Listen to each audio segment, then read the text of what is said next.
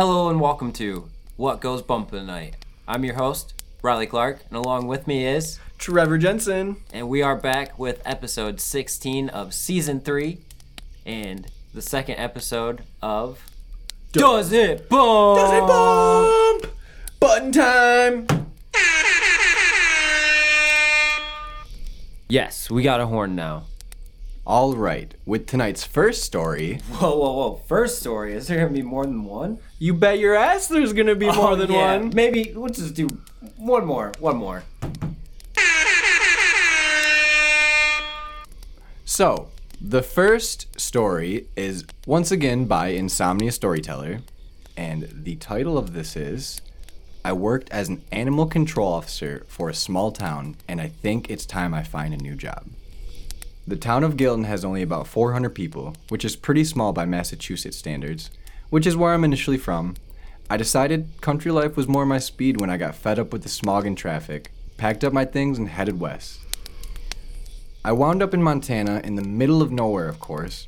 I just had to find Boston's polar opposite. Anyways, Gilton is one of those rare places with just about everyone serving a purpose in the town's own little ecosystem, and a real lack of need of outsiders. It was a stroke of luck that I found myself able to stay in such a town. I was driving through and had just checked into one motel for the night. I crossed the street to the little diner serving all day breakfast and had ordered my omelet when I overheard two men at the counter talking. Yeah, I don't know what got into him, but he up and told me he was done. Said he was tired and his brother out in California had invited him to stay and that he was going. Who's gonna replace the sheriff? You know, the boy we're fixing to have take a spot's still too young. I don't know. I'll probably do it all myself until the boy is old enough. You know how hard it is to find outside hires.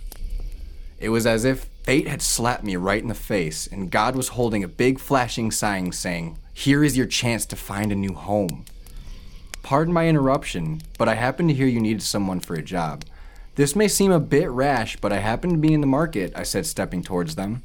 So first off, I'm getting Western town vibes, like Clint Eastwood, country folk, like Like I'm riding off in the real cowboys. You know, like Oh yeah. And, well, like, that's that's like the setting that- that, I get out of that for Yeah. sure.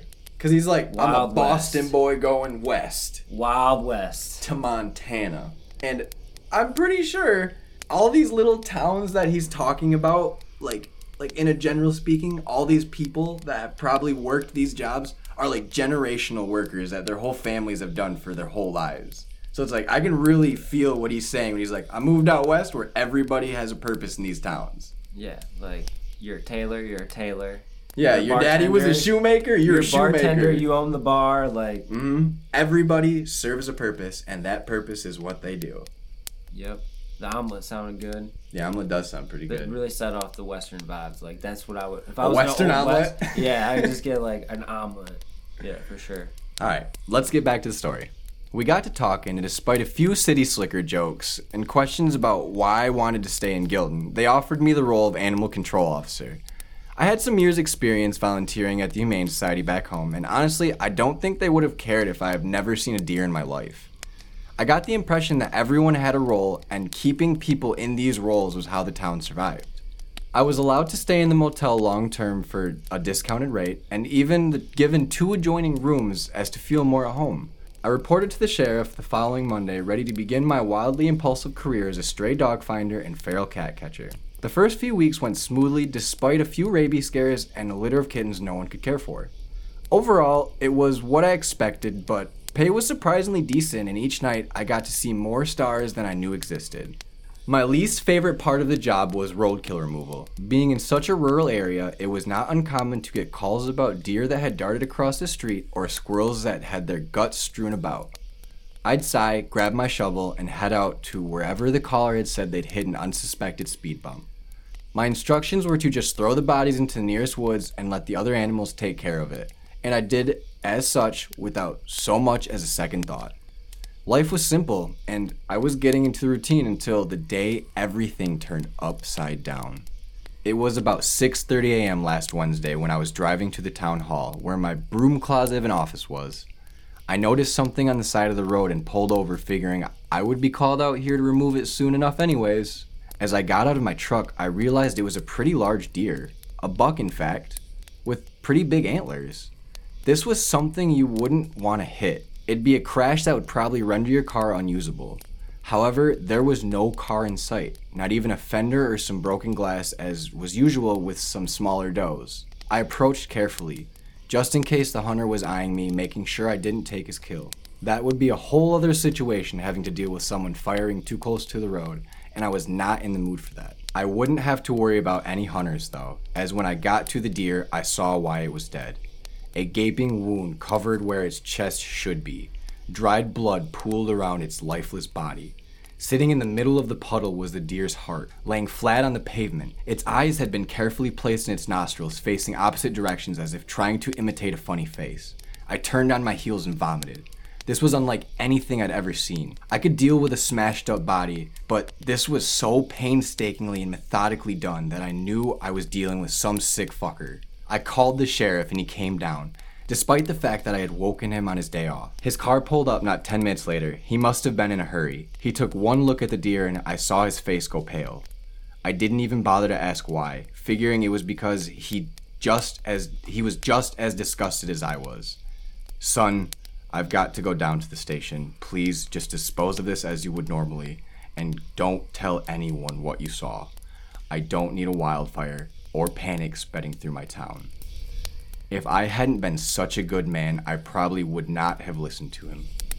I grabbed my wagon I kept in the back of my truck for such things, and I was hoisting the deer into it as soon as the sheriff drove off. I was thinking about what could have done this. Probably some sick hunter or kid trying to be funny. A future serial killer, maybe, who knows. As I wheeled the carcass into the woods off to the side of the road, I was so deep in thought I nearly didn't notice the grizzly's back to me to my left. I saw it out of the corner of my eye, and I did a double take, and I realized what it was. Slowly, I let go of the wheelbarrow and stepped back in my tracks, reaching for the bear spray I'd keep on my hip since getting the job. However, the thing didn't move. I saw no signs of life. I crept towards it, spray in hand. It wasn't hibernation season, not even close. This thing had to be dead. Sure enough, when I got to the other side, my worst fears were realized. The bear's chest had a massive hole in it, heart laying in front of the body while its eyes poked curiously out of its newfound nostril sockets. Whatever was in my stomach abandoned me, and I retched until I could barely stand. Once I had some air in my lungs again, I booked it back to the truck and drove as fast as I could to the town hall to find the sheriff. I ran into the building, deciding I had to ask him just what the hell is going on. I knocked on his door and I felt my heart sink when there was no answer. I opened it, saw him in his desk facing the window, his back to me. It took everything in me not to turn and run. I knew what I would find when I got close enough to him. Cautiously, I approached him, grabbed his shoulders, spinning his chair around. His ribs greeted me, and his eyes were staring right at me from the unnatural spots under his heart, which had been placed on his desk, and there was an envelope in the sheriff's handwriting. I saw my name scrawled across the top. I carefully pulled it out from underneath the poor man's most vital organ, and I opened it to find a piece of paper inside, holding the man's final words. They don't like newcomers. First off, something's bumping in this town. That shit's creepy.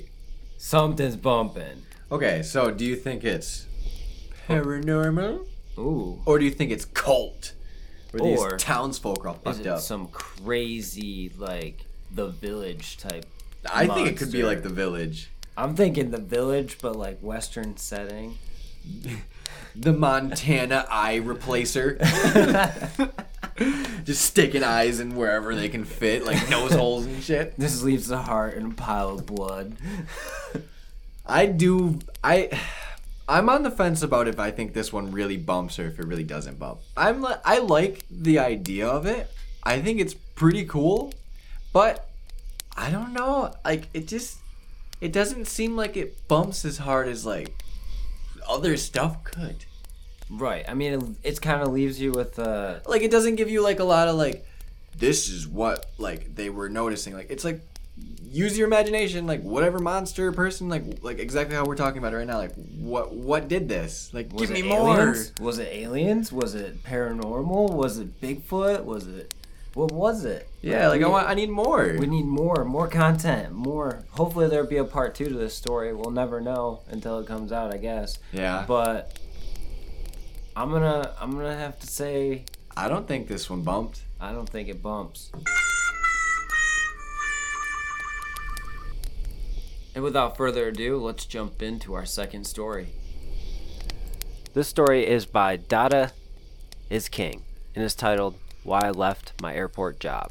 I started my new job at Will Rogers Airport. I say new job, but I was really just moved to a different airline and working in the same ramp agent position.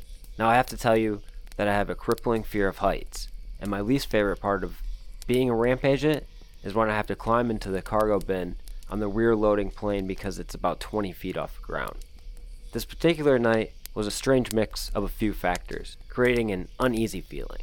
The first ambient setting condition is that it was raining. Not just raining, but pouring rain, with a few scattered lightning flashes and random power surges.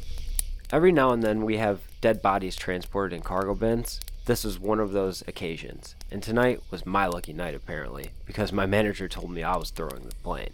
Throwing, meaning I was pulling the cargo out of the bin. It was the last plane for the night and wasn't very much cargo besides the body.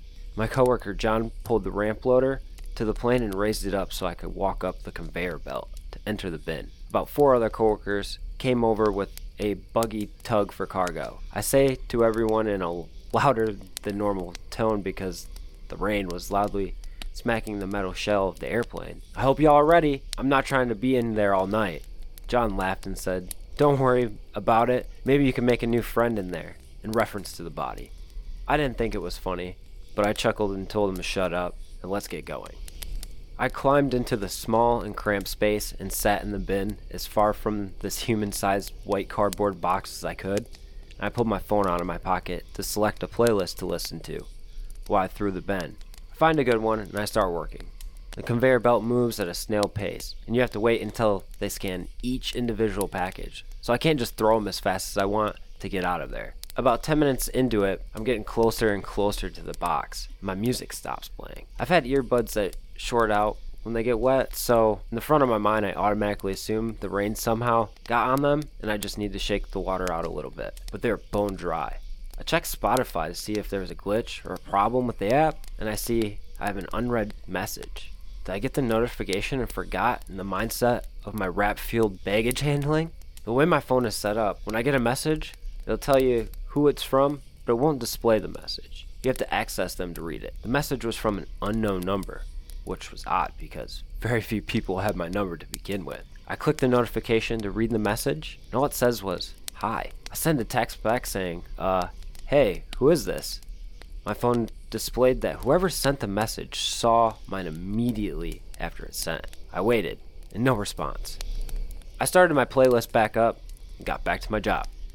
Shortly after a crash of thunder that was so loud the plane shook, made me jump at first, but I quickly rationalized it, returned to work. I noticed the conveyor belt was no longer moving. I yelled to John, What the hell is going on out there? Why did it stop? John replied, Damn thing ran out of gas. We're going to take this load of cargo to drop off while we get another loader over here. Sit tight. I think to myself, where the fuck else am I gonna go? About one moment later, it got cold. Like, I could see my breath cold.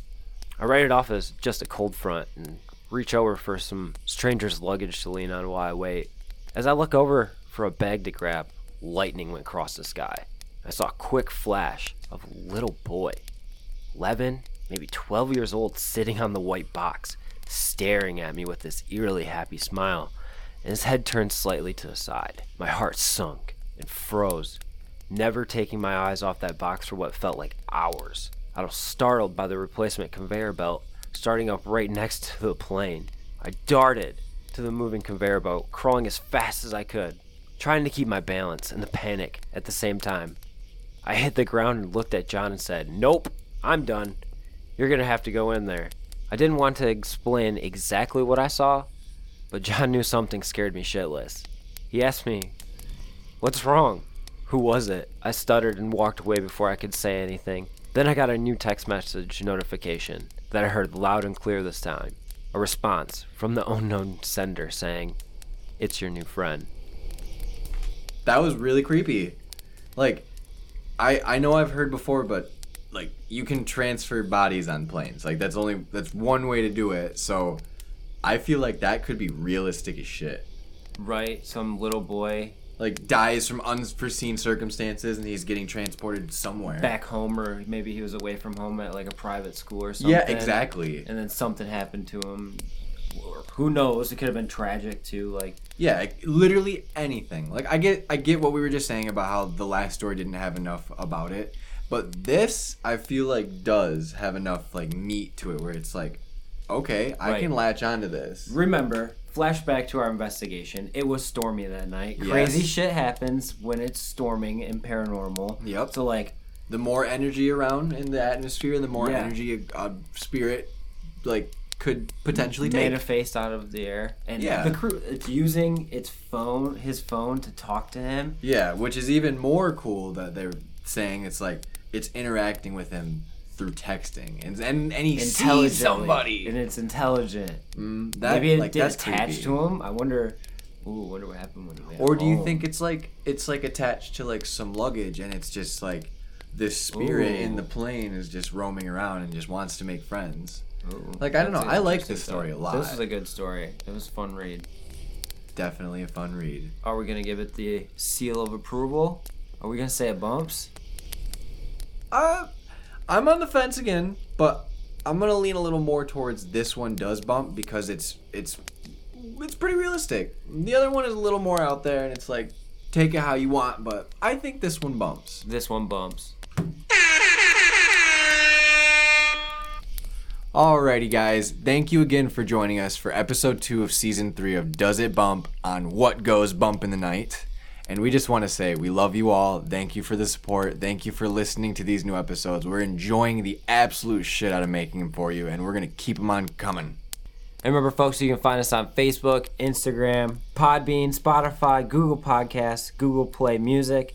And remember to like, comment, share, and to stay safe out there. And remember, folks, to keep your ears and eyes open for what really goes bump in the night.